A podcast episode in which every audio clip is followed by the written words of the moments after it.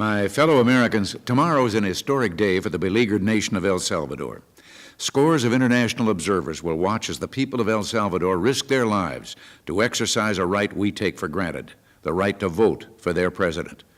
This right of choice is not something that's in common, is common in all of South or Central America. It contrasts sharply, for example, with Nicaragua, where the Sandinistas staged a revolution in 1979, promising free elections, freedom of the press, freedom of religion.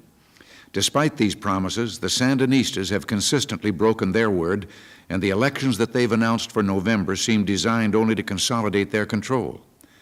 Unlike El Salvador, the Nicaraguans don't want international oversight of their campaign and elections.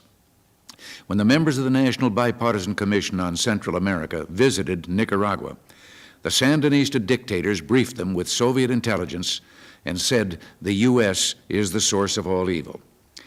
In El Salvador, the members heard appreciation for our country's efforts to promote peace, democracy, and development. El Salvador is an emerging democracy plagued by a communist insurgency and human rights abuses which must stop, but a nation which is strongly pro American and struggling to make self government succeed. Nicaragua is a communist dictatorship armed to the teeth, tied to Cuba and the Soviet Union, which oppresses its people and threatens its neighbors.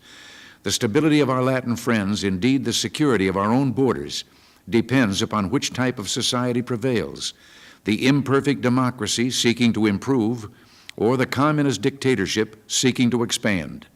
The Bipartisan Commission warned that new communist regimes could be expected to fall into the same pattern as Nicaragua namely, expand their armed forces, bring in large numbers of Cuban and Soviet bloc advisors, and increase the repression of their own people and the subversion of their neighbors.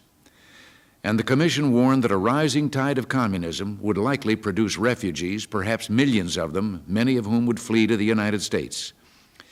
These tragic events are not written in stone, but they will happen if we do nothing or even too little. Based on the recommendations of the Commission, I sent the Congress in February a proposal to encourage democratic institutions, improve living conditions, and help our friends in Central America resist communist threats.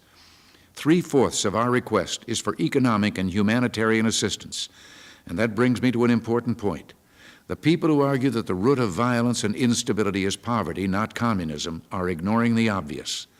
But all the economic aid in the world won't be worth a dime if communist guerrillas are determined and have the freedom to terrorize and to burn, bomb, and destroy everything from bridges and industries to power and transportation systems. So, in addition to economic and humanitarian assistance, we must also provide adequate levels of security assistance to permit our friends to protect themselves from Cuban and Soviet supported subversion. Military assistance is crucial right now to El Salvador. The Salvadoran people repudiated the guerrillas when they last voted in 1982, but continued Soviet, Cuban, Nicaraguan support for the guerrillas, combined with the failure of our Congress to provide the level of military aid I've requested, have put El Salvador in an extremely vulnerable position. The guerrillas have been seizing the identification cards that allow citizens to vote. One of El Salvador's principal guerrilla commanders has pledged an all out effort to disrupt the elections. And should there be a need for an election runoff in late April or May, these same guerrillas who have already assassinated elected congressmen in El Salvador will do everything they can to disrupt that election as well. We are looking at an emergency situation. So I've asked Congress to provide immediate security assistance for El Salvador while the comprehensive bipartisan legislation makes its way through the Congress over the next several months. This is the moment of truth. There is no time to lose. If the Congress acts responsibly, while the cost is still not great, then democracy in Central America will have a chance. If the Congress refuses to act, the cost will be far greater. The enemies of democracy will intensify their violence, more lives will be lost, and real danger will come closer and closer to our shores. This is no time for partisan politics. Until next week, thanks for listening. God bless you.